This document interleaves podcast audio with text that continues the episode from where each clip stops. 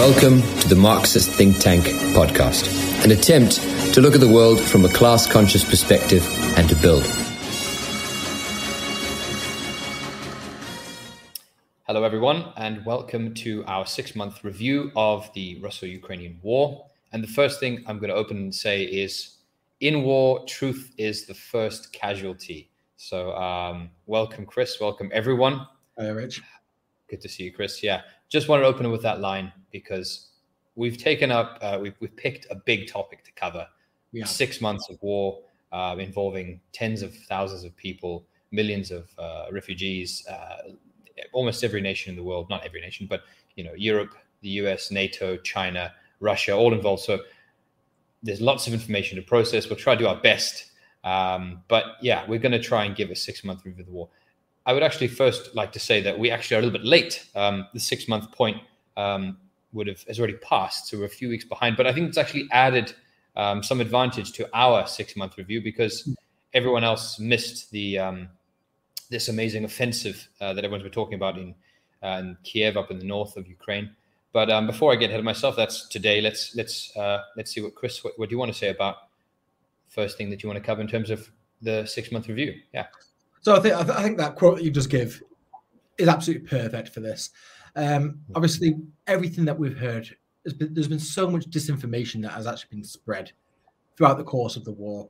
Um, if you remember at the beginning, the first sort of hero of this war was the ghost of Kiev, which everybody was adamant was a real figure.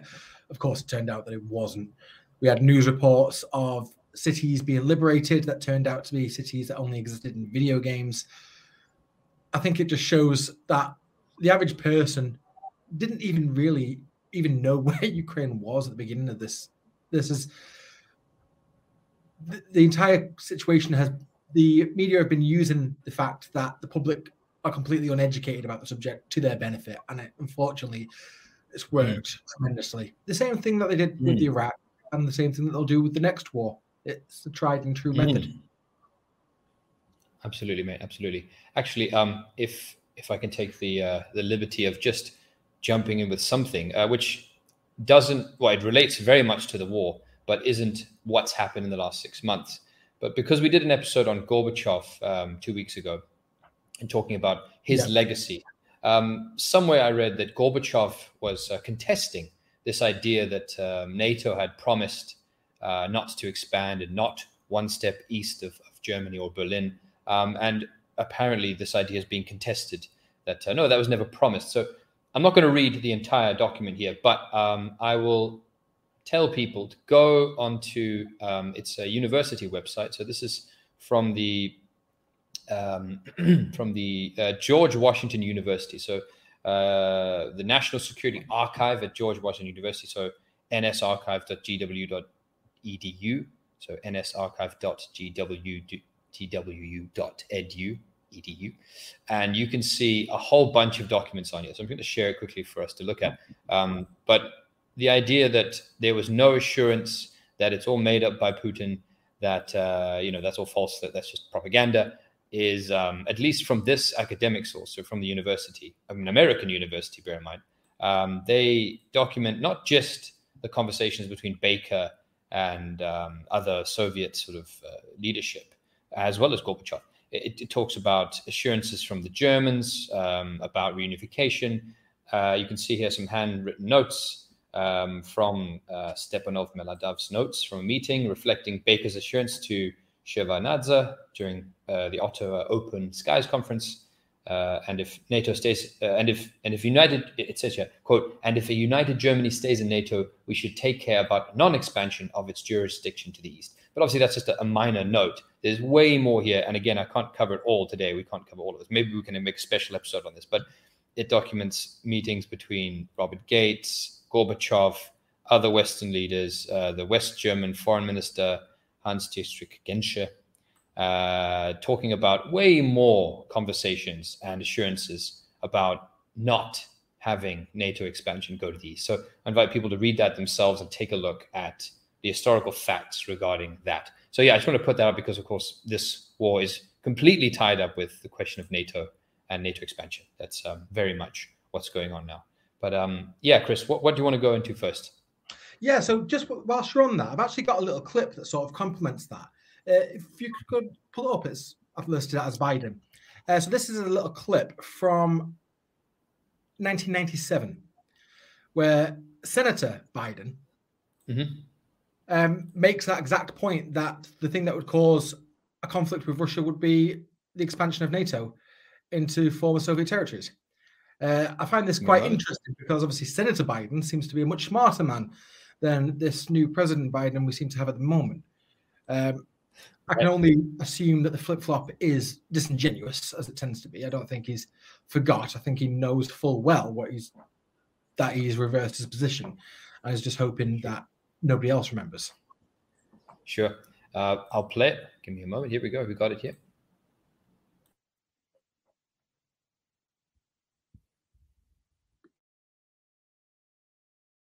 I think the one place where the greatest consternation would be caused in the short term for admission, having nothing to do with the merit and preparedness of the country to come in, would be to admit the Baltic states now in terms of NATO Russian, US Russian relations. And if there was ever anything that was going to tip the balance, were it to be tipped in terms of a vigorous and hostile reaction, I don't mean military in Russia, it would be that. So the way I look at the calculus here.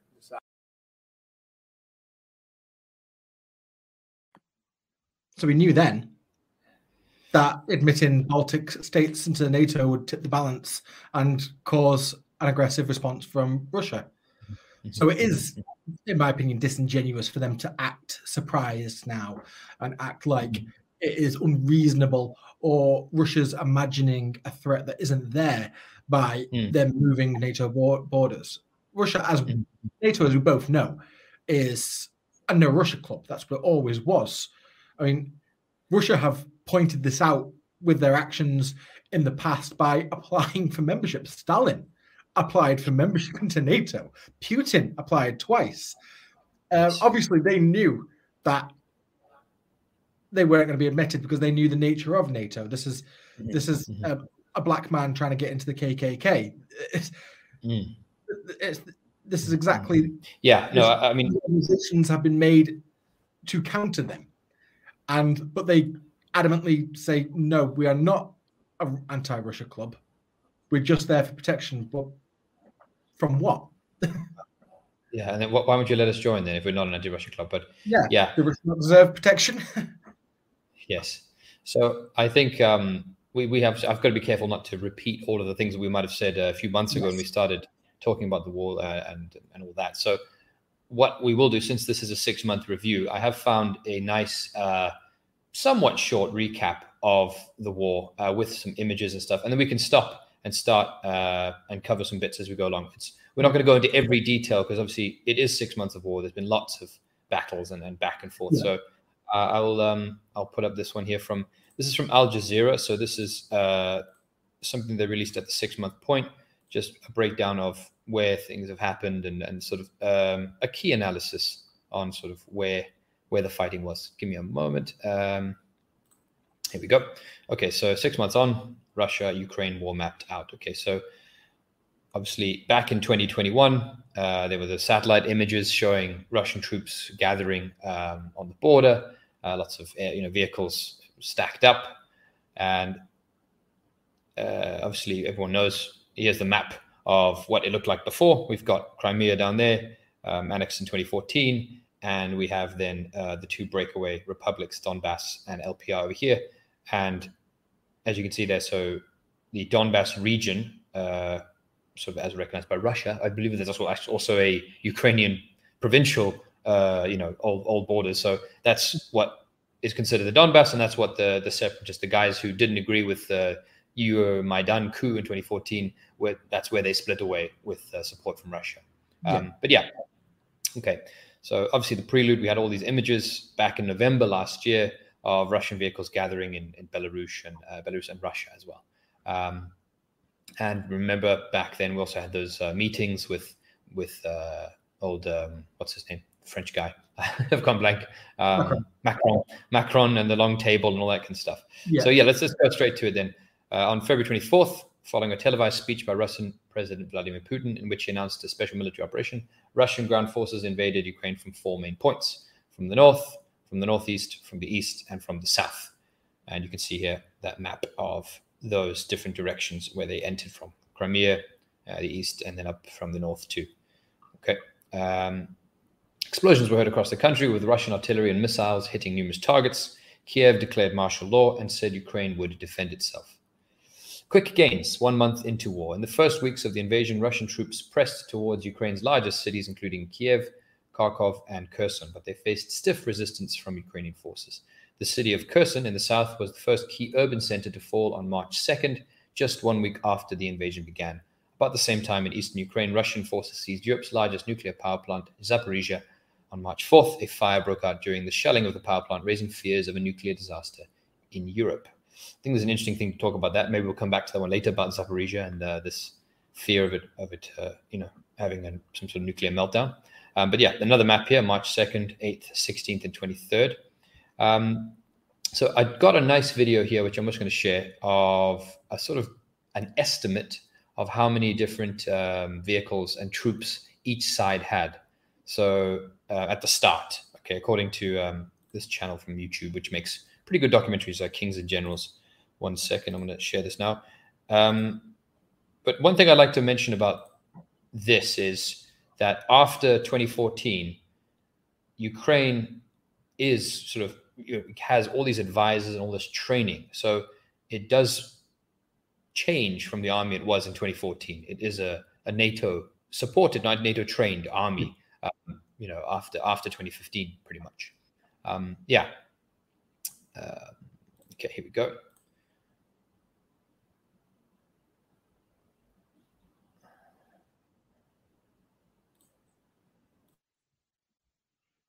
allows us to estimate that 1,200 tanks and 4,800 to 8,400 other armored vehicles are being used in the Russian Expeditionary Force if all BTGs are equipped by the book, which is rarely the case, especially in an army known for vast corruption and poor administration. According to the ISS military balance, Russia possesses 1,391 military aircraft and 544 attack helicopters, but it is impossible to know how many of them Russia is exactly using in the war in Ukraine. The same source shows that Ukraine has active personnel of approximately 200,000 troops, more than 3,000 armored vehicles, 132 military aircraft, and 55 helicopters. Since Ukraine has de declared general mobilization and armed volunteer territorial defense, we could assume the actual number of people resisting the invasion is way higher. Moreover, thousands of volunteers joined Ukraine's International Brigade, while talking about the comparison of forces, it is necessary to note that the Ukrainian army has come a long way since 2014. The army has been significantly Yeah, um, so that's just a, an estimate of what was there at the start in 24th yeah. of Feb, on the 24th of Feb. Uh, any comments so far, Chris? Um, yeah, so obviously, even since beginning of the year, obviously, what Ukraine started with at the beginning of the year would have been their old, effectively Russian inspired tech. Um, a lot of it would have been using the same cartridges as Russia. Um, as soon as they started getting shipments from the West, a lot of that was there useless because then they've got swapped to guns that fire NATO rounds instead of um, all Soviet rounds. Hmm. Obviously we we could have done if if we had the time and the inclination to uh, we could have gathered all these news articles of every time a country pledges equipment and sort of calculated added them all up to try and have a rough estimate um, mm. but that's really all we could have done because ukraine don't sort of say what they have now nobody sort of points out what ukraine have received mm. Um, mm. all we have a lot of the time is a sort of anecdote of frontline troops saying we've the the weaponry go into certain classes of, of Ukrainian soldiers, and the main grunts and conscripts are getting left with old sort of crap equipment, um, mm. which you can kind of, from a military standpoint, you can understand because modern weaponry mm. this is why conscripts don't really work in modern war because conscripts mm. aren't military educated. You need usually advanced training to fire advanced weaponry. You can't just pick up and fire a javelin like right. you could in sort of World War II, when you can give frontline civilians defending your city um, handheld bazookas that fire one pop shots to blow up a tank, and that, that's it. All you do is point and fire. Mm-hmm. Modern mm-hmm. modern equipment's a bit more technically savvy than that. Right, right, right, right. Yeah, definitely.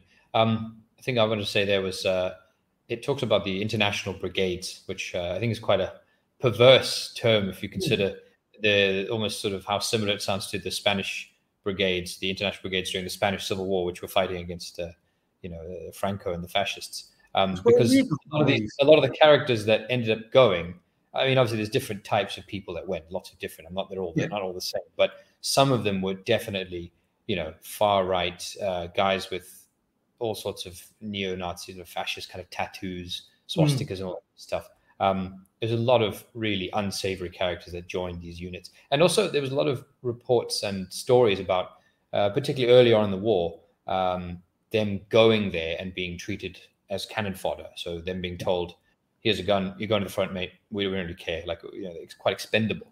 Um, and, and reports of them also, um, you know, uh, there was that big strike where they were all blown up in some training facility um, in Ukraine um, by a Russian strike. And, and, and, and uh, there was an American soldier, or ex-retired soldier, who had served in Afghanistan, and he gave a report where he talked about how different this was to um, what he'd done in Afghanistan. So he'd been used to fighting a with a NATO army where you're fighting against, um, you know, farmers, uh, Afghan farmers, basically with old AK-47s from perhaps 40, 50 year old weapons. Yeah. Um, they have no air support, they have no artillery, uh, and he's used to having and he was used to having that sort of support, you know, helicopters and Apaches and armored vehicles and medevacs and uh, rations. and uh, he said that this war was completely different. I think that's an important point to make. Um, obviously, there has been war in Syria and Afghanistan and Iraq. Um, and I don't think that we should sort of understate that those are, you know, those weren't wars. Um, but I do also think that this war is different in the sense that you're talking about a NATO, a fully NATO equipped army, almost fully NATO war. Yeah, you're talking about a full modern war, state versus state conflict. Yeah. Um, or not peer to peer, but but with NATO. Yeah, yeah. So in that sense, this is different. Um, yeah, yeah. Not to take away from any of the other wars and terrible things that have been happening in the last 30 years, but yeah. Obviously, with what you just said about Syria and the mercenaries, it's interesting that um, if a few months back, do you remember where one of the mercenaries was captured? And I believe the British journalist Graham Phillips, um, who's since been sanctioned for doing the mm-hmm. interview uh, because they said it mm-hmm. broke Geneva Convention. He interviewed that man who's been sentenced to death in the DNR. Mm-hmm. Um, mm-hmm. That man who was interviewed before he enlisted in Syria, in Ukraine, sorry, I believe has been in, in some sort of degree of mercenary battalion in Ukraine for the past couple of years. But before that, he was in Syria. He was in Syria, yeah. Working, fighting with the YPG. So it, it's interesting that sort of makeup of these mercenary groups having this traditional far right nationalists, Nazi mm. characters, but also mm-hmm. these wishy washy libertarian anarchist socialist types with yes. yeah, yeah, yeah. Um, fighting alongside fascists in Ukraine.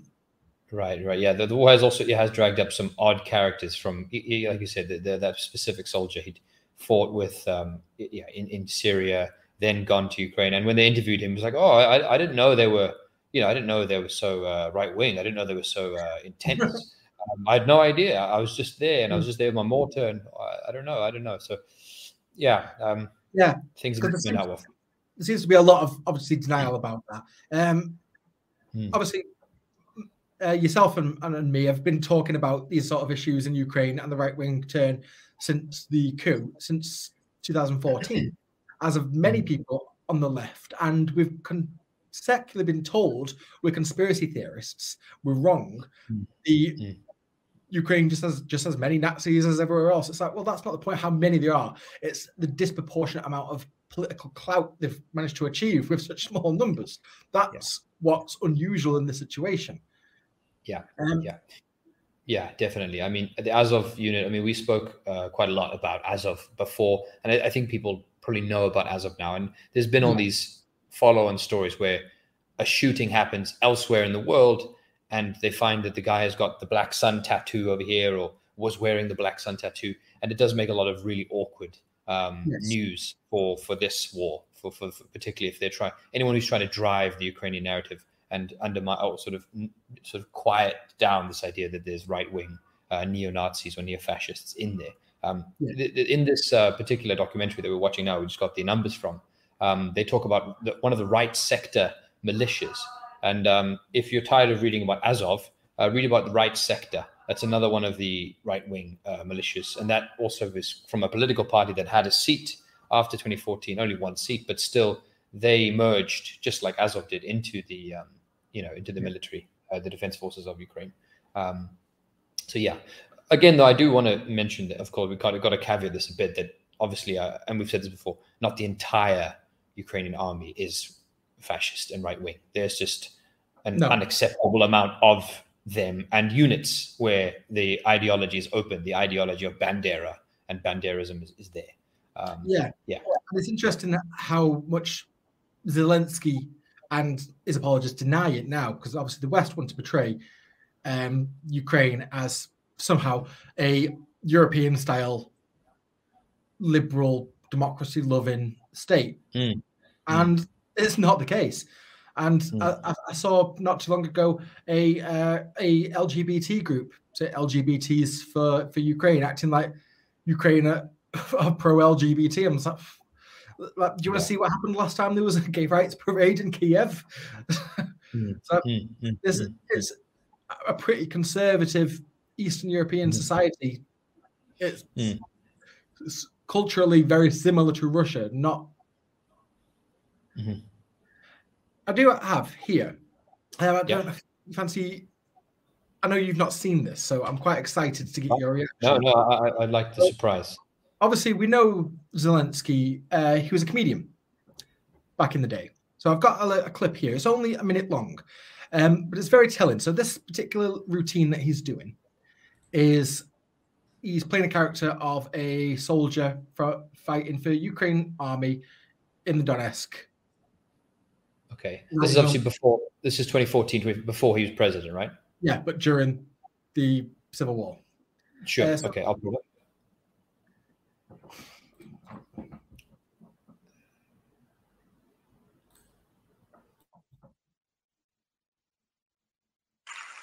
Здравствуйте, дядя Игорь, дядя Валя и дядя Саш. Вопреки вашим опасениям сообщаю, что живу я хорошо, пока живу. Дальше будет еще лучше, потому что уже три недели, как я принят в бандеровцы. А как иначе? Иначе у нас в Украине карьеры не сделать. Хотя что я вам рассказываю, вы и так все знаете. Зарплата у меня маленькая, но это не главное. Ведь нам разрешили отбирать деньги и имущество у русских. Раньше можно было и у евреев. Но потом пришел главный бандеровец Коломойский и запретил.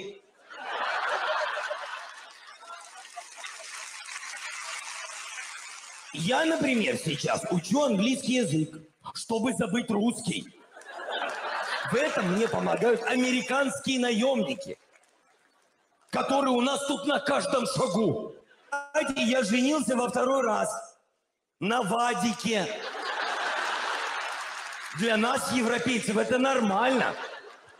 Сегодня наш президент, ну, самый главный, который у нас самый главный президент, Барак Обама, пообещал, что мы скоро вступим в НАТО. Пока, естественно, на правах американского прихвостня. Если есть возможность, друзья, вышлите, пожалуйста, мне книгу Гитлера «Майнкампф». А то у нас разметают. Бывало, утром выхожу на балкон и начинаю делать зарядку. От сердца к солнцу, вот так. Ну, что я вам рассказываю, вы же так все знаете.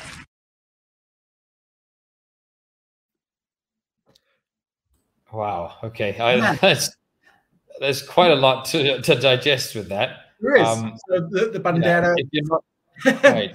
if you're not watching this and you're listening to this as a, as a podcast, whatever, um, go and find that. It's uh, just Google uh, Zelensky comedy sketch uh, where he does the Hitler salute and talks about being a Banderite. Yeah. Uh, to be honest, there's a lot. There's, I mean, there's the Jewish reference, a reference to gay people, a reference to being American mercenaries, a reference to being uh, henchmen in against NATO, about robbing from Jews, about robbing from Russians. I mean, it's a comedy sketch, so I guess you know there's a yeah, poet's license. Really telling the fact that the audience are in stitches shows to me that what he's telling, what he's joking about, they already knew. It was an open mm. secret back in 2014. that mm. particularly amongst mm. these armed forces. There's a right wing. The fact that you could joke about Mein Kampf being sold out and the audience are in stitches like that. Obviously, if, if you yeah. said that in a British yeah.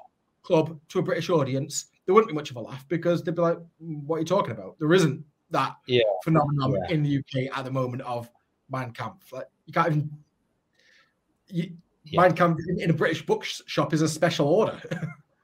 yes. Yeah. Yeah. Yeah. Yeah. That's a pretty disturbing clip. I mean, it's also a little bit of a scary reflection on on yeah Ukrainian society at the time as to how they see things and how they feel about things and how they feel about Bandera in the past and and, and yeah. fascism.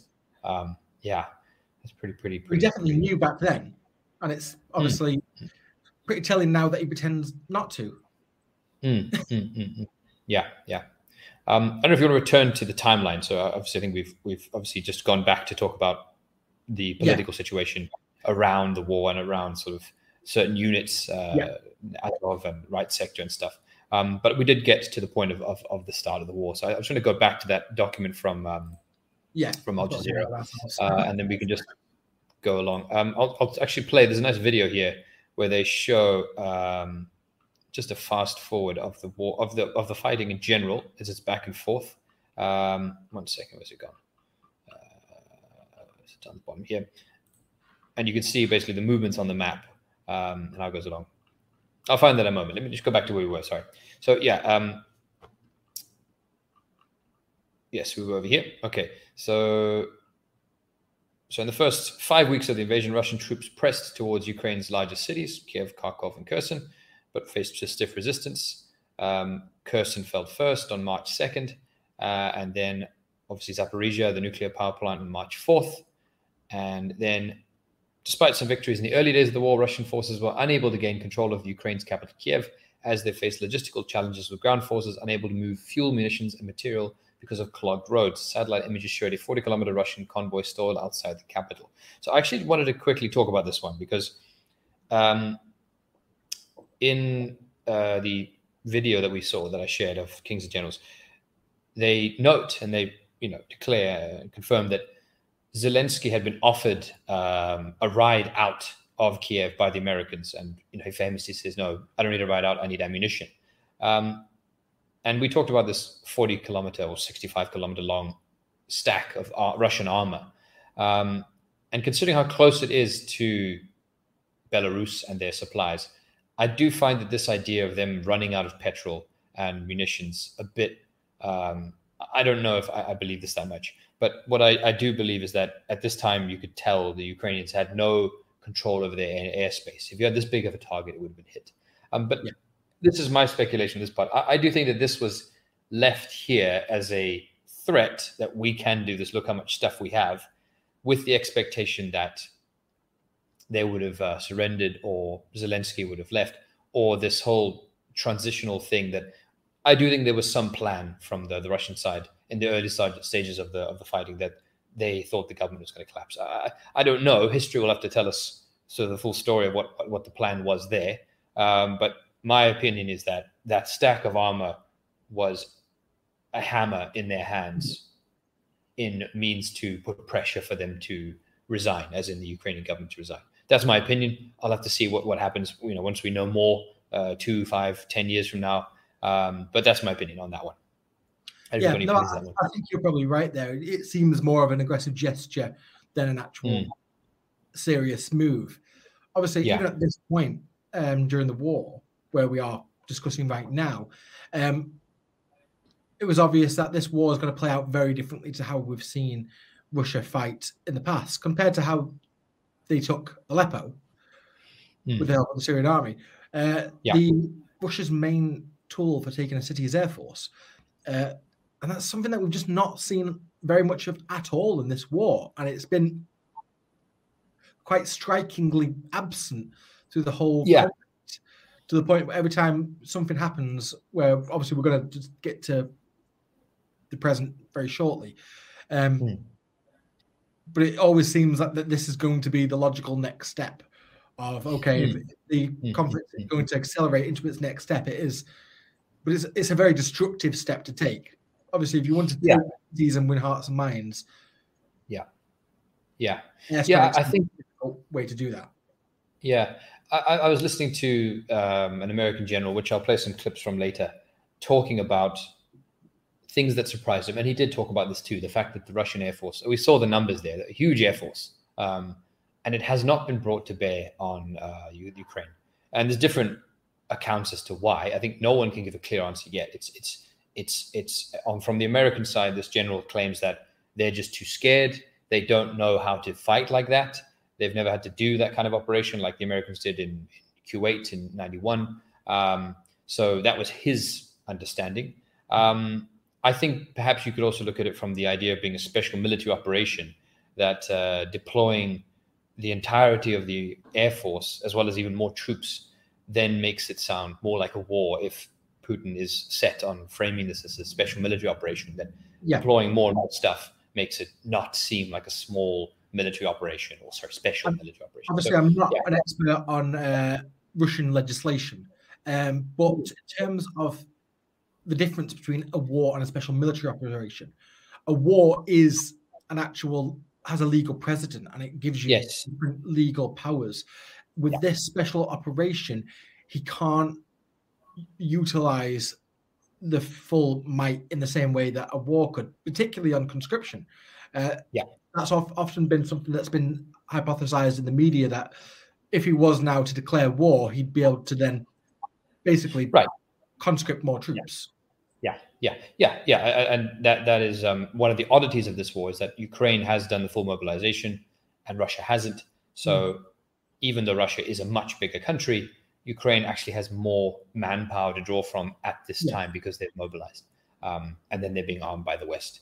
So yeah, uh, it, we'll have to see. Again, this is one of the ones that I don't think we can answer right now. I don't think anyone can answer right now as to why No. um, the Russian Air Force has been not been used to its fullest extent. Um, is it a problem that they don't know how to? That's apparently one view. Is it because it's not um, something they can do because of the frames, the legal frames of being a special military operation? I don't know. Um, but let's let's move along. It then obviously brings up this war crimes and Bucha stuff. I think you want to talk about this specifically. So should we come back to this later? Um, so, so just to carry on in, in a sort of chrono- Yeah. chronological order, shall we just dip Okay. into it? Dip into it Yeah, now. go ahead, go ahead, go ahead. So, yeah. with sort of what's going on at the moment in the news, anyway. Okay, I'll read this and then we can give your Yeah. piece. So, war crimes of Bucha. Bucha on the outskirts of Kiev became a strategic base for Russia's attempt to advance towards the capital. However, after Russia's withdrawal, residents of these cities returned home and witnesses gave accounts of alleged war crimes. Days after Russian forces left Bucha, Human Rights Watch researchers visited the town and found extensive evidence indicating unlawful killings, torture, executions, and forced disappearances, all over which point to war crimes. According to Richard Weir, crisis and conflict researcher at HRW, Evidence indicates that Russian forces occupying Bucha showed contempt and disregard for civilian life and the most fundamental principles of the laws of the war. Uh, go ahead. What, what do you think then, Chris? What are your thoughts on this? Right. So, obviously, in the east of Ukraine, um, as we've discussed in the put, it's a large proportion of the population are Russia, are, are Russian nationals, not Ru- ethnically Russian. Sorry. Now, Mm. throughout this this conflict, Russia. One thing that Ukraine police have been really paranoid about is internal traitors. There's been reports wherever Russia has occupied of when they put up humanitarian aid stations and now going down the line, uh, passport stations to give people Russian passports. When those areas fall back into Ukrainian hands, anyone who was doing business with the Russians, taking aid from the Russians, or handing information, saboteurs, have been what the Ukrainians have classed as on their websites liquefied.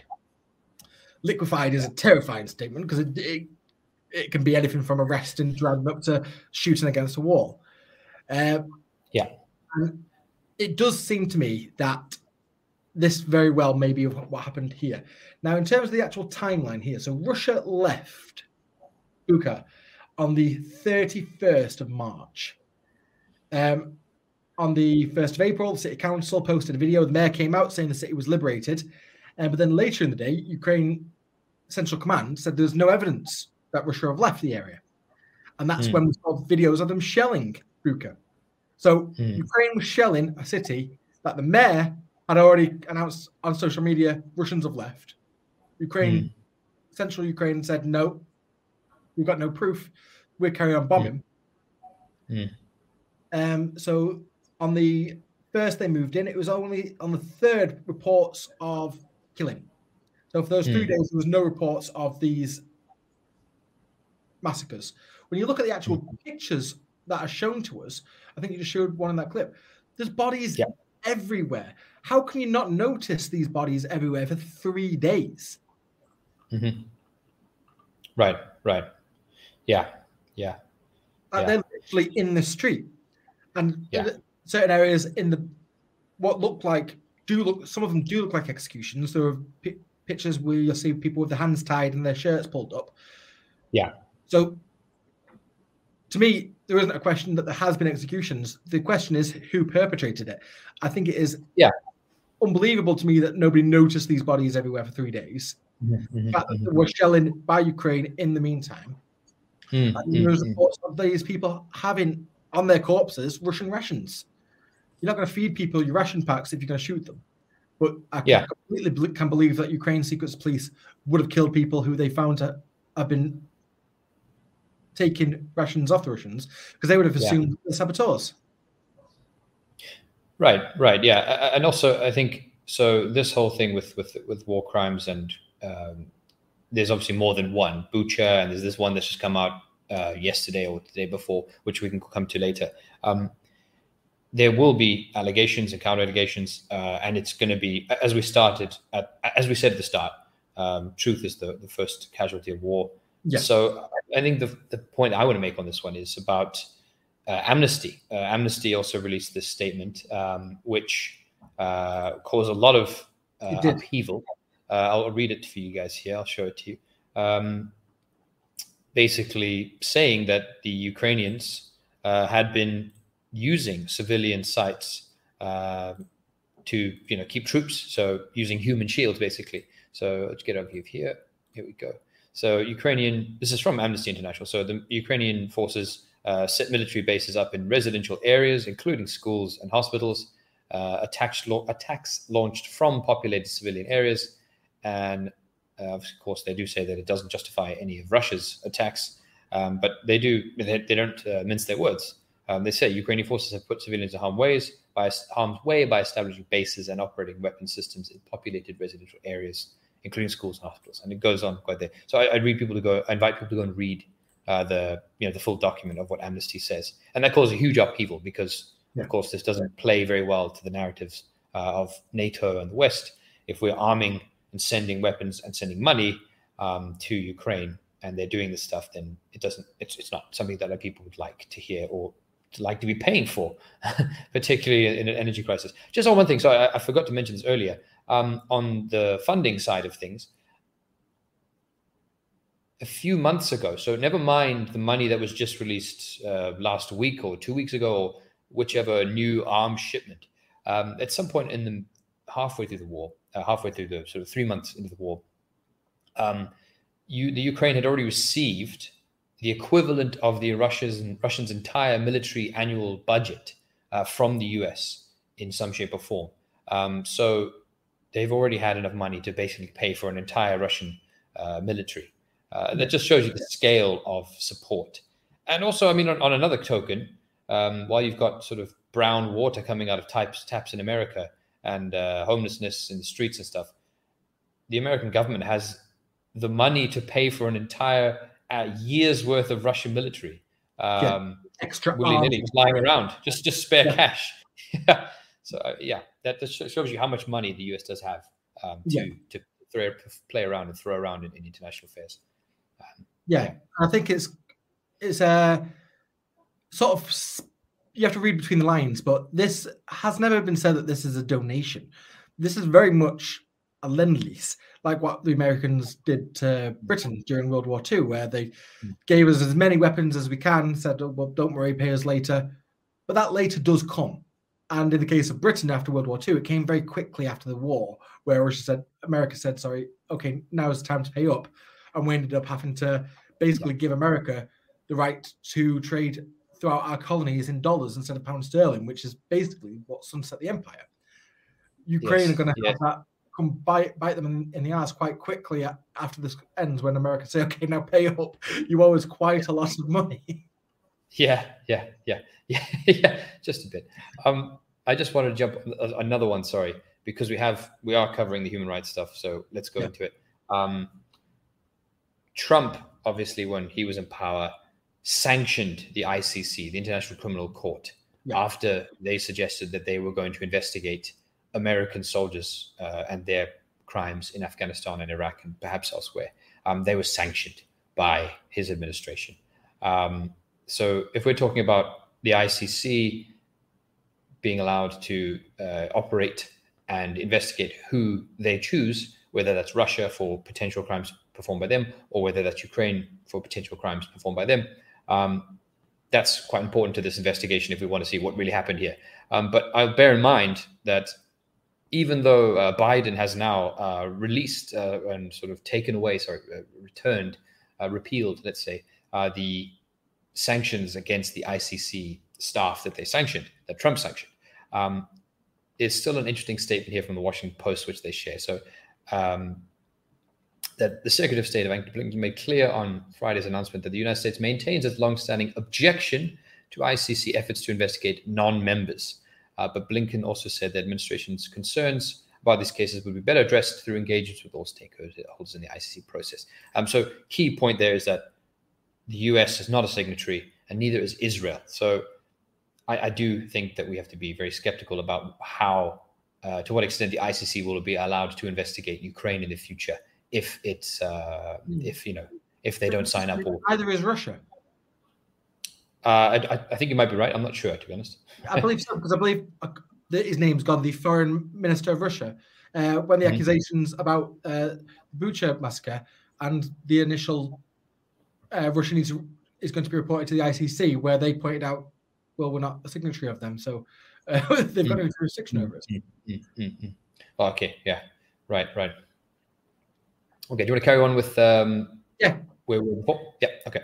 So let's head back to the map. So yes, now we're talking about Bucha. So we're at the Bucha point of the war, still quite early on. Second.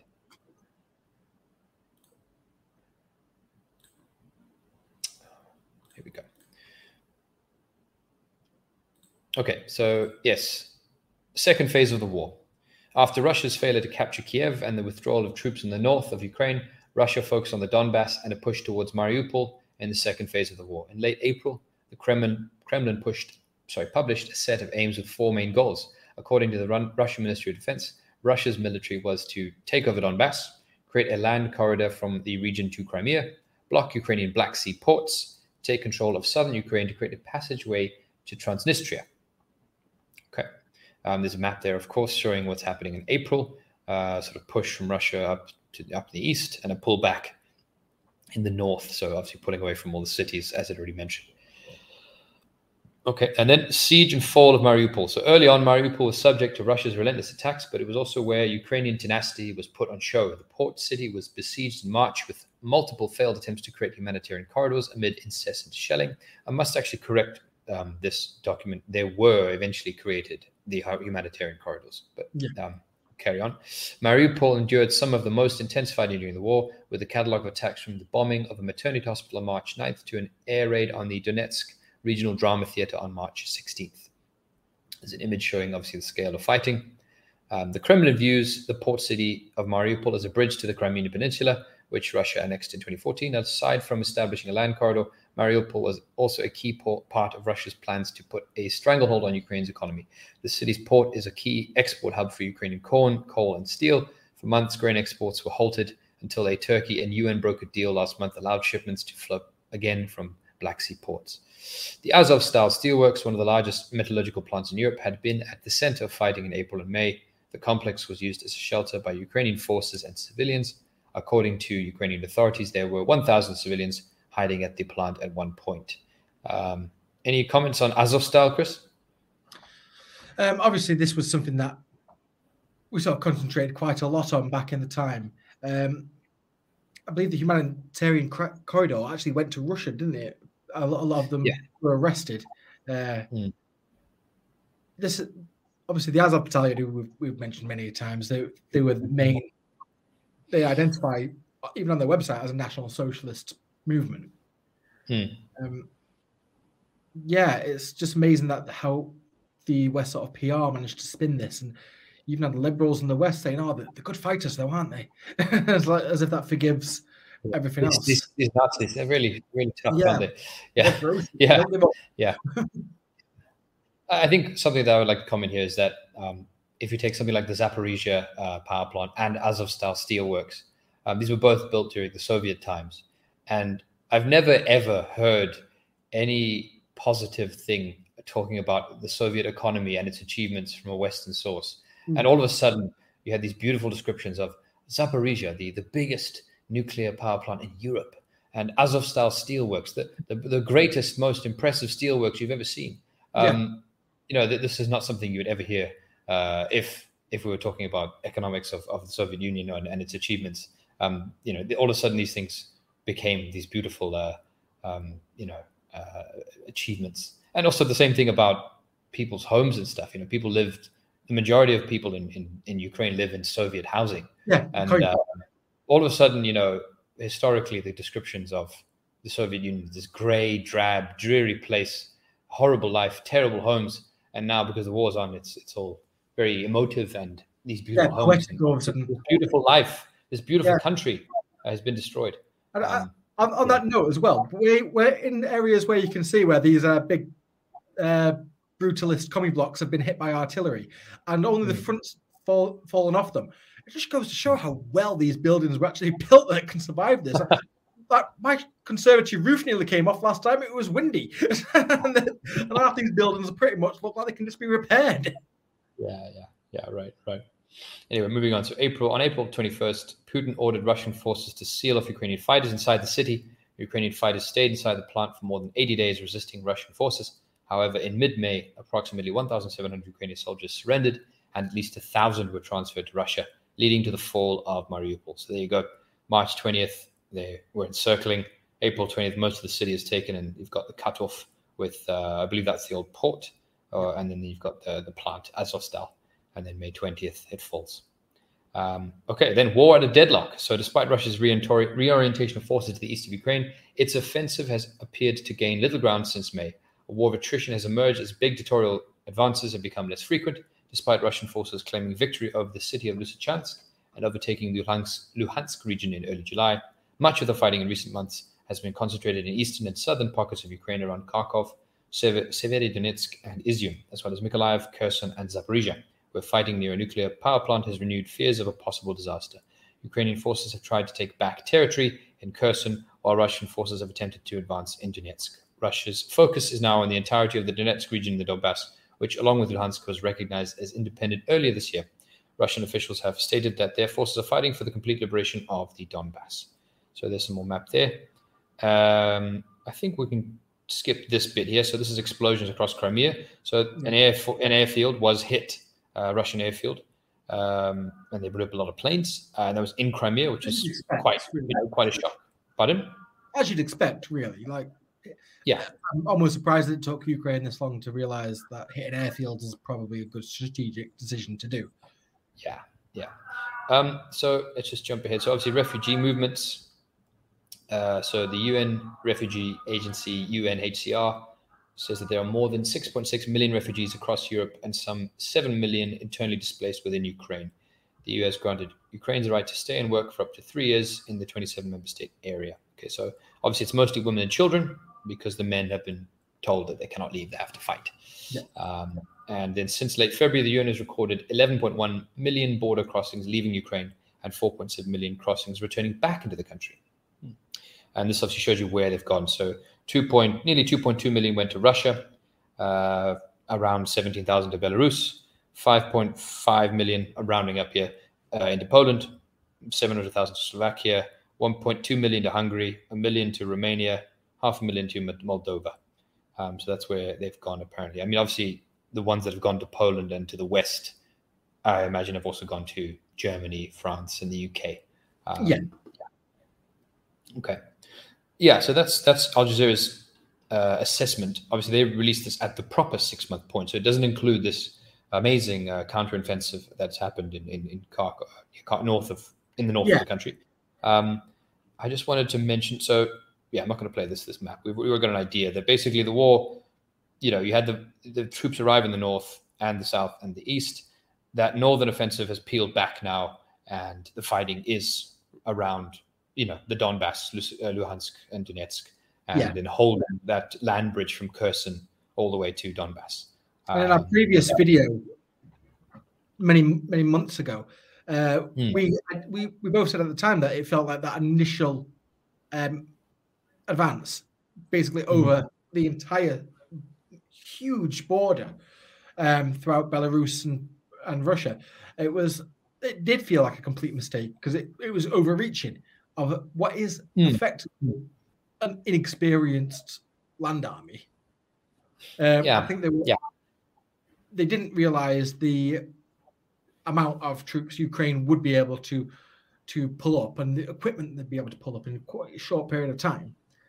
Uh, I think they did feel that Ukraine was going to roll over, mm-hmm. and it just didn't mm-hmm. happen the way it did. Um, so I was I was glad to see when Russia said, "Well, we're going to refocus our efforts on on the goal, which is Donetsk and, and um, yeah. Luhansk." Yeah. Uh, so yeah. We've to jump ahead now. So where we are now, obviously, what's been missing from the yeah. article, uh, the West's much praised counteroffensive, which seems to have taken a few villages. Importantly, mm-hmm. not militarily. The Russians have pulled back. It's not as if all the Russians have been killed there and Russia, Ukraine have moved in. Mm-hmm.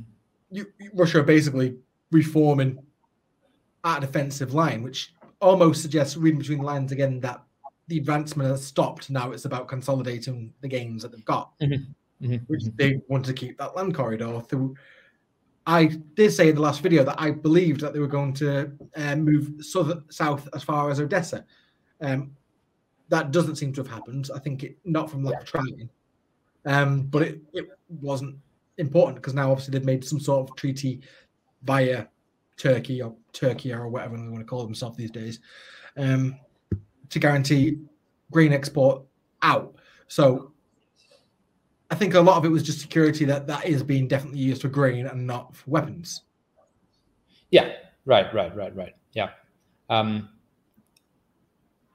I don't. yeah. I think this whole idea of Odessa, the the advance to Odessa. So uh, uh, there was a, a, general, a Russian general, who did announce that there was a plan to get north of Mykolaiv and meet up with Transnistria and uh, and uh, and then take the entire coast. Um, yeah. But I, I, guess that hasn't happened. I don't think that's going to happen.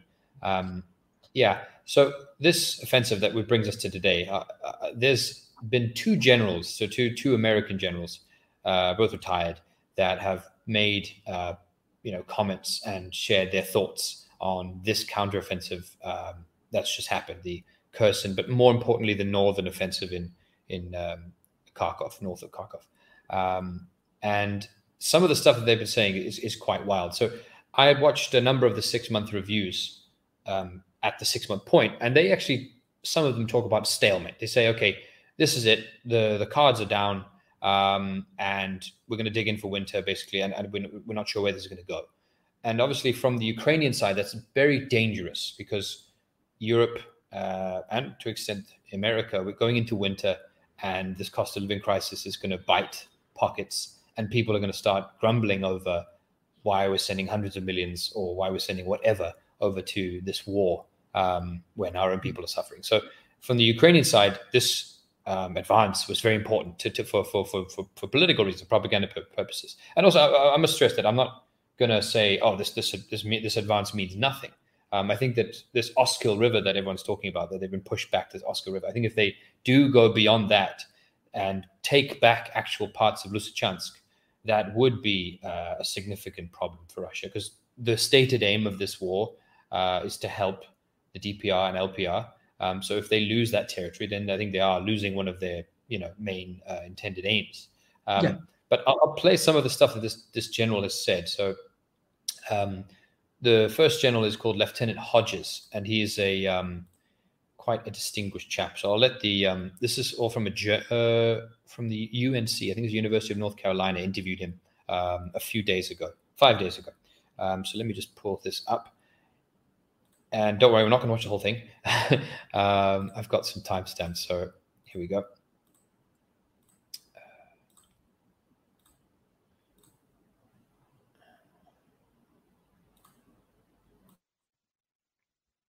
Hodges has had a long and highly successful military career in the US Army.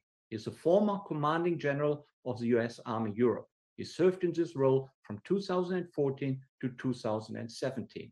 And prior to this, Ben held senior, senior operational and staff positions in Iraq, Afghanistan, Korea, Turkey, and also with the Supreme Allied Commander in Brussels. Okay, so that's obviously his background. I just want to give you his who this guy is. So he was commanding European forces, uh, obviously with NATO, but NATO is the US effectively, in my, my opinion. Um, and was there until until 2018, so pretty recently. So he's pretty much aware of of capabilities and whatnot. So um, the uh, the interesting things that he says is basically I'm going to jump ahead to the now one second. Just got my timestamps here. Uh, yeah, so here we go. 344. One moment.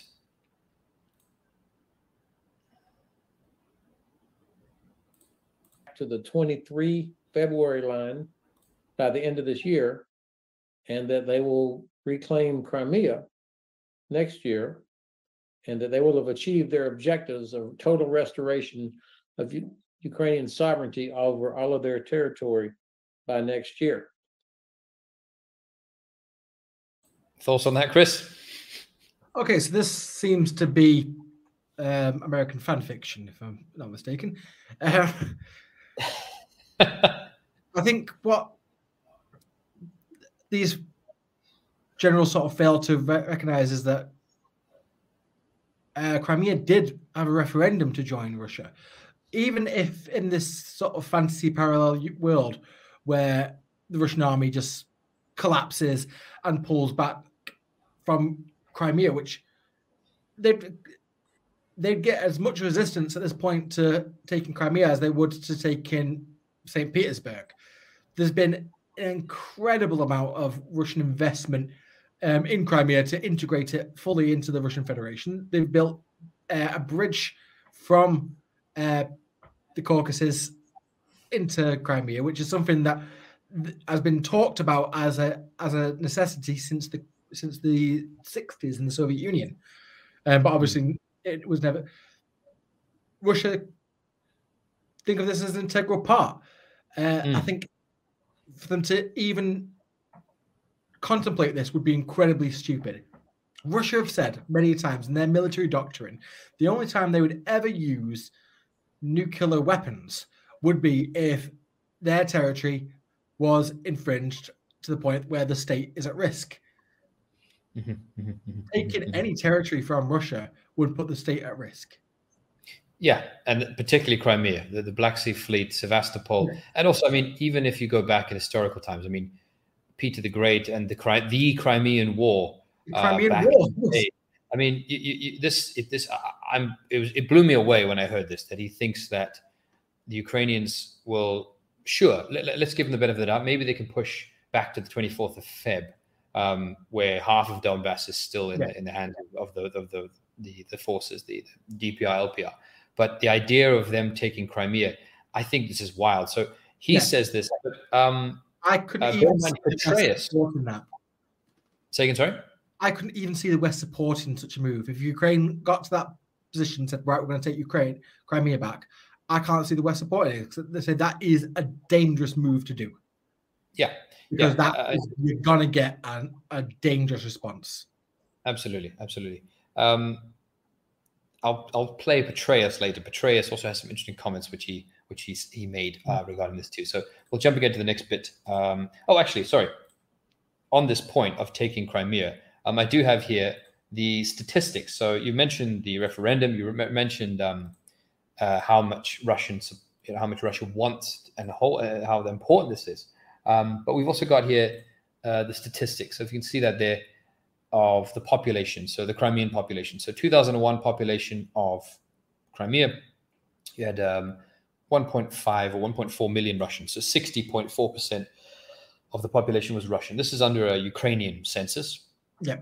And in 2014, uh, obviously, in Russian census, it's 65%. Uh, and so you can see from anyone's perspective that two thirds of this area, Crimea, is, is Russian, ethnically Russian. Mm. So, and you add that onto all of the historical stuff we've talked about, whether it's the Black Sea Fleet and you know, the, the, Peter the Great and, and, and Russian Empire stuff. Um, it seems wild that this guy thinks that yeah. they could take that and Russia would not not there to support it. Yeah, yeah, yeah. In terms so, of yeah. Tartars, I saw Tartars in that list. They are effectively um, swing voters in, in this sort of metaphor. They could go either way. Tartars, the majority of the time when you speak to them, um, they don't seem to have a favorable view of Russia, but they don't seem to have a favorable view of Ukraine either. So yeah, I can't see them really siding with either in this in this case. Yeah. Yeah. So um, the other thing he says is that he, he says that uh, he does put a big if on all of this. He says um, they can do all of this. They can take Crimea and uh, Donbass, and they can uh, you know bring Christmas presents for everyone uh, if the West sticks together to the last. Uh, you know, if the West basically. So this guy is actually talking more about politics. So he's you can, say, in my opinion, these guys have been wheeled out following this offensive so that the narrative of this is a successful operation, we must continue supporting it and must continue helping our partners and friends in NATO. Um, that's, I think, more of the case of what his intention here is and what he's driving for here. Um, it seems crazy to make that a statement about Crimea as a military um, analysis. If you see this as a political discussion that he's trying to get backing uh, and and keep the backing of the war high, then it makes more sense to me. It doesn't make sense as a military statement um, that they could take Crimea. Yeah. Um, yeah. I'm going to jump ahead to the next marker, which is over here. Uh, second.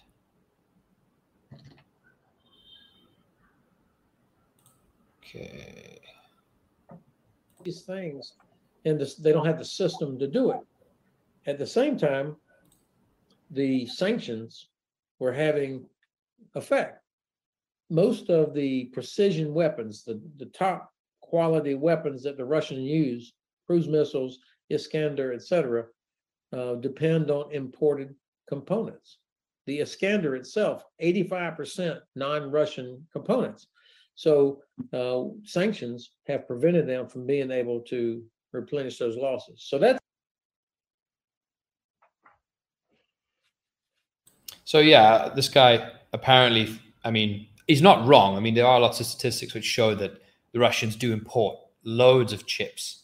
Um, however, I, I do think that having all of the preparation that Putin's already done in terms of he predicted the sanctions and therefore pulled up the reserves and the oil stuff and the gas stuff and I highly doubt that they didn't think about what would happen if if the war went on for a bit longer if they needed more chips. And the Chinese can back them up a bit on this one.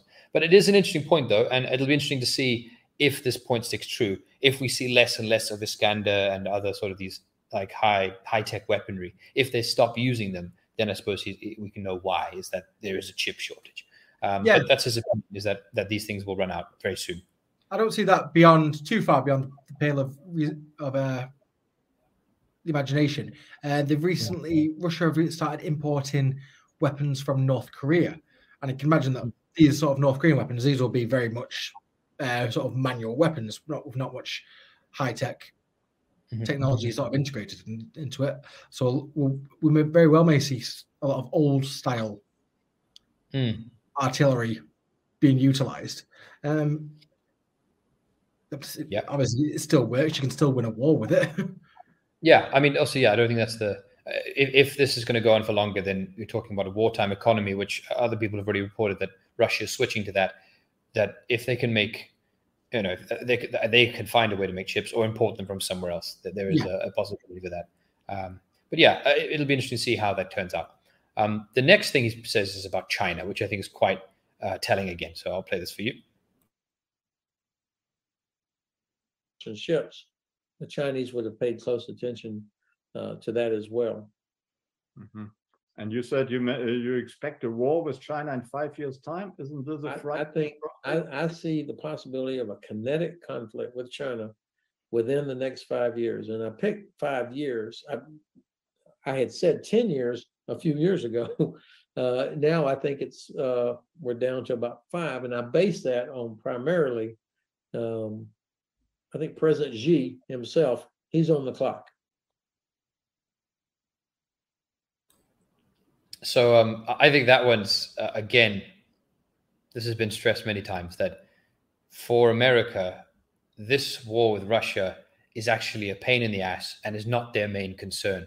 Yeah. Uh, if you had not had this war not started, they could have just carried on with what they were doing with China, agitating around Taiwan and countering that whole Indo-Pacific stuff that they were doing with AUKUS and selling submarines and getting India on board and getting Australia on board and and reconfiguring the space around around China to to, to curtail China. Um, so the fact that in this uh, conversation he has to bring in China, um, that there'll be a war with China, uh, just shows that that there really is this this this need from uh, Western leaders and West leaders to try and steer the ship Yeah. uh, back to the bigger threat that they see. Um, Yeah. And this is again, this is the point that we made months ago that this conflict, Russia isn't the Soviet Union. When it was the Soviet Union and uh, the People's Republic, it was the Soviet Union was the was the bigger threat for the West. Russia isn't this doesn't equal that anymore. The bigger threat to the West now is China. Russia is plays second fiddle to that. I think Putin knows that. Pu- what Mm. it, it- it's, a, it's a rump state in in in comparison to the Soviet Union. Its economy has never managed to match what uh, the output of the Soviet Union, even in its dying days in the eighties. This is very Absolutely. much still about that. And with what you've seen about chips, the majority of chips in the world are manufactured in Taiwan. And obviously, with what's Right. going on there now, it's very easy for China to put that embargo around Taiwan, which would put the West in that exact same chip shortage that Russia are now facing. Mm, mm, mm, mm. Yeah, yeah, absolutely. Uh, so the next part is um, this one's quite uh, considering the year that we're in, so 2022. If you peel back the clock 100 years to 1921 and 1920 and, and this Russian Civil War and the intervention um, by America, Britain, uh, Japan, and all sorts of nations, imperialist nations back then to try and carve up Russia. Yeah. Um, this general sees this war uh, and this idea that Ukraine will push back, um, take Crimea and take everything else. He says it has the potential. He doesn't obviously say that it definitely will happen. He says that it could happen where they lose, and because of all these internal contradictions, I'll, I'll play the clip. Um, yeah, it's pretty, pretty, pretty uh, reminiscent of stuff that was being discussed 100 years ago. You mentioned how you think essentially Russia is falling apart. So with that, Ray would like to know, um, he said that this British PM Gordon Brown suggested some type of Marshall Plan for a defeated Russia. Um, and he wants to know, what do you think of that strategy? Well, I think um, most of Europe, um, well, not just Europe. You, you think about Russia, you know, gigantic landmass, um, not a population that's proportional to that landmass, but still 140 something million people. Um, endless amounts of, of resources, um, all sorts of internal frictions and challenges that um, um, have been suppressed over the centuries by, um, again, the czars or the Soviet Union, people like Stalin or now Putin.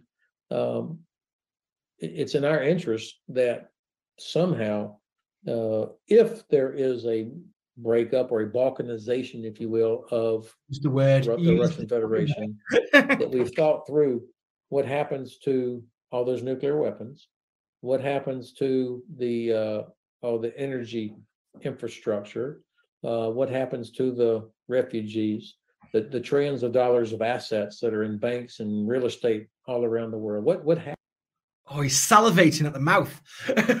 Yeah, right. So, I mean, you can see he's being very careful with his words. Um, Yeah. You know, the Apart from the Europeans organisation, need I was, to- was yeah, that the Europeans certainly have an interest in uh, mediating uh, this breakup of this um, country, which um, they're all very oppressed Yeah. and have been suppressed. So, uh, again, again, implying government. that it would be a pardon.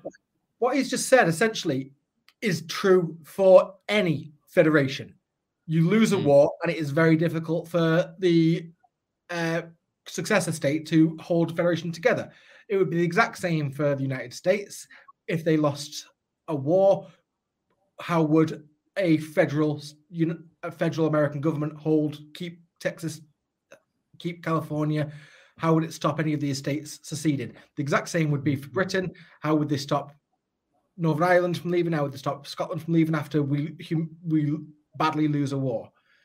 Mm-hmm. He's not saying mm-hmm. anything particularly profound other than stating the obvious. It's just that the the salivation at the mouth is the Well, yeah, arousal yeah. that he's getting from from this idea of Russia collapsing and us being able to move in and get the move get the Chechens to rebel and then we can move right, in. right, right, right, right, right, right, right. And exactly. So, I mean, it also seems a bit foolish of him to actually, knowing that people like us will be watching this, um, you think that he would have just skipped the mention of energy infrastructure. I Yeah. mean, that's just oil pipelines and oil refineries and gas, of course, but still. Um, and then massive of resources. He didn't need to say that. He could have just said, we Yeah. need to be concerned about the nuclear weapons and, of course, the refugees and, and that no conflict would break out. Yeah. That- That's all he needed to say. He didn't, you know, it, it was quite. Freudian slip, yeah. Like, oh, the, the masses of resources. I mean, I mean the, the refugees. Uh, I mean, you know. Yeah. In fact, they actually called it balkanization. That's Right, right, right, right, right, right. in a positive. Like, that's usually something that Yeah, and, and then also then then it also leads you to think sort of like, well, hold on. If you think that this could lead to the breakup of the largest land country in the world, which has the largest stockpile of nuclear weapons, and there would be war and potential breakup of reunions and refugees, shouldn't this go into the calculation of of the current Ukrainian conflict too?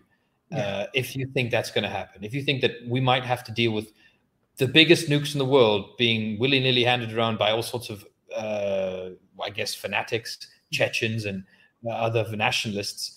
That's not a. That's a really bad. That's way Yeah. worse than anything we've ever had to deal with ever. going Um, missing, nukes being taken over to borders by by groups that you know, you know within years you'd have groups like the Taliban having old Soviet nuclear weapons. Yeah, yeah, yeah. And then also, if, if if this is what this guy's opinion is, and the Chinese are listening to this, and they are sitting on the border of that huge country, Yeah. they're obviously. I mean, this would this would send panic down your Yeah. the, the you know you know the, That sort of instability that on their that border. chaos could happen on your border. Yeah, exactly. So yeah, um, then I think do I have another one for him? Um, yeah, the other stuff he says, uh, they ask him, you know, will the West come in? He says the West will only come in if Russia does something very stupid. So if they attack a NATO member or if they use nuclear weapons. Um, he says that, you know, basically he, he does emphasize the West is not going to intervene at this point uh, unless something really drastic happens. Yeah. Um, and then he just re-emphasizes that they're going to win as long as we keep sending money, as long as we keep NATO together, as long as we keep our, our alliances together. Um, I'll jump to Petraeus uh, just to quickly just give you his views as well. He also says some pretty crazy stuff. Um, so one moment. Here we go. There he is, old Petraeus. Uh, so if you're not familiar with who Petraeus is, also a big general um, in the US, also and was the ex CIA director. This guy was in charge of. He was a general in Iraq and then CIA CIA director after that. So let's listen to what he has to say.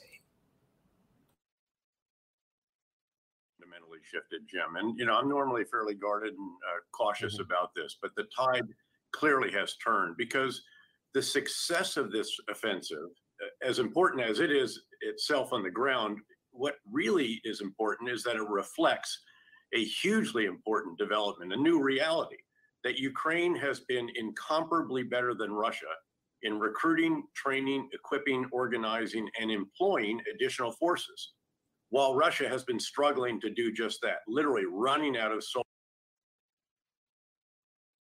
Okay, not particularly interesting. Just saying the same stuff that this offensive is amazing and it's blown away and oh my god, it's it's it's a, the best thing that's ever happened.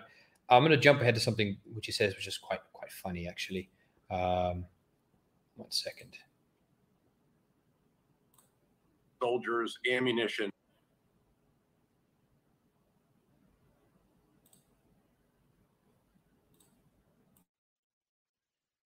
They left behind stayed in power for two years. This is going to be a terrible. This is just mm-hmm. How does it? This is worse than Afghanistan. Remember, they left Afghanistan, and the court, the government they left behind stayed in power for two years. This is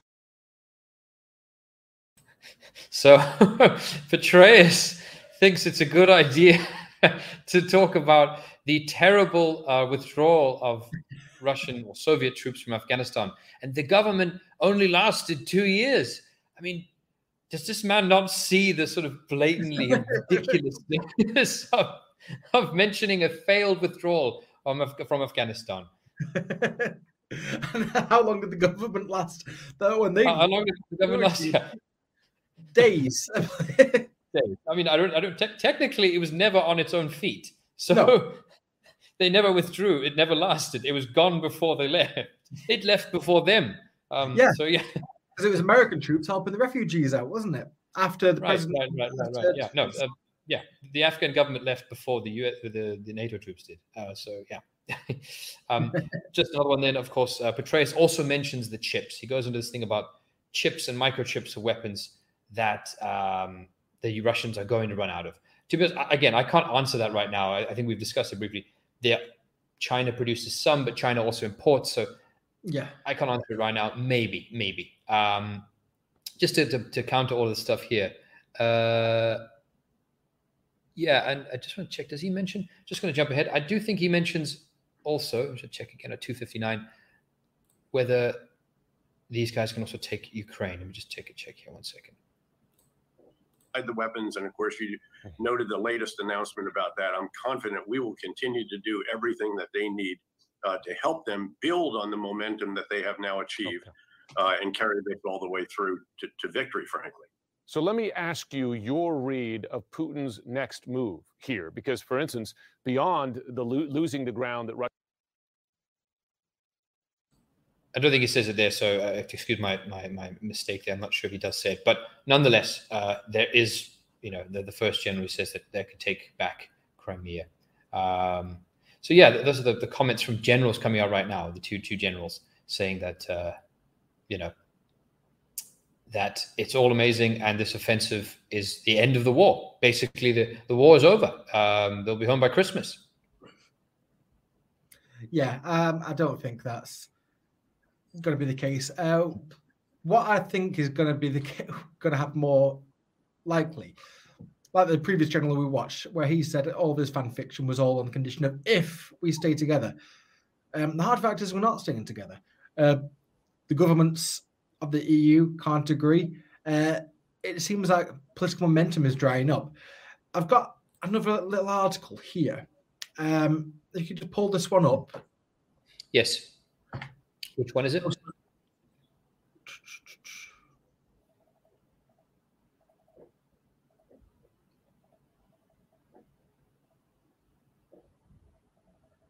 I'm just getting that. Oh. The Zelensky spy chief one? No, this one. Okay, you just sent it. Okay. Okay, one second. Ah, yes, I know this one. Okay, got you. Yeah. So there's been protests as of this what is this dated second of September. So a huge protest in the Czech Republic.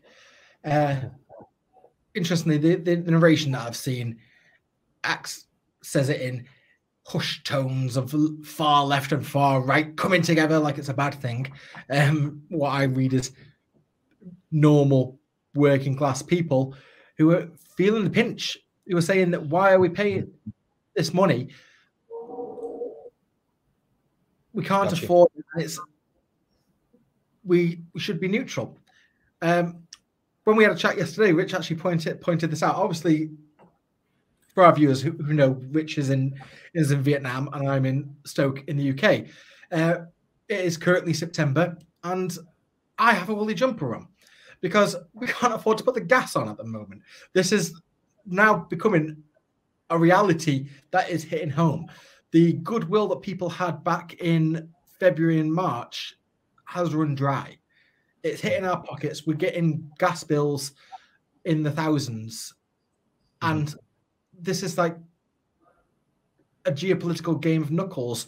All Ukraine needs to do is say we're neutral. And all we need to say is we're neutral. We don't even get our gas from Russia. We get our majority of our gas from Kuwait. A lot of this hmm. seems artificial. The fact that these billionaires are still racking up profits like this and then we're paying for it. This isn't our war. We didn't cause hmm. this. We shouldn't be paying for this. And I think this is some a current that is being suppressed by the mainstream media. They're choosing to not report on the true public feeling. They're trying to drive the narrative by saying people support them. You can't even see. Boris Johnson's gone now, but Liz Truss has carried on carried on this tradition of always wearing the pin of the cross Union Jack and the Ukraine flag, just to constantly remind us that that's there.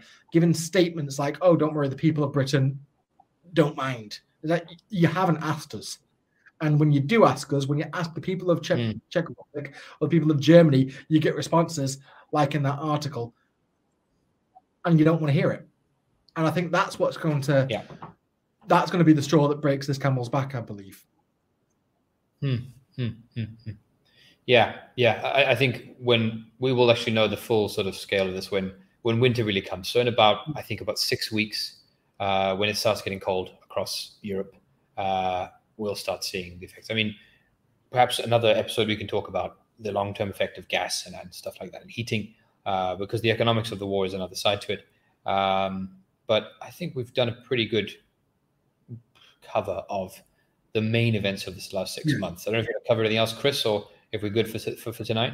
I, I think I think we're good. I think we can we can leave it another six months hopefully, and then Yes, yeah. So yeah, yeah, we'll- yeah, yeah. I mean, we'll be back next week if if indeed this uh, in this uh, the offensive keeps rolling and uh, you know Russia's pushed back. We will report on it. We'll, we'll cover it, and uh, let's just hope that things don't turn out as Lieutenant General Hod- Hodges wants in terms of the break of Russia and dishing out of nuclear weapons across some chaotic new Russian war zone. Yeah. Um, yeah. So let's hope that doesn't happen. Cool. So thank you very much, Chris, and thank you very much who's watching. Very We'll much. catch you next. Thanks See you next week.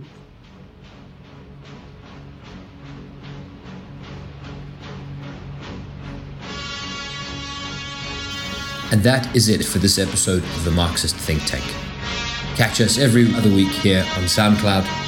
To allow us for our reporting and our content to remain independent, please consider donating to our Patreon and becoming a voting member in the link down below in the description. If you have a news tip or would like to talk to us, please email admin at marxistthinktank.org. Our editor is Sean Sanchez, news writer and producer is Reggie Truman, and I'm Oscar Bastille.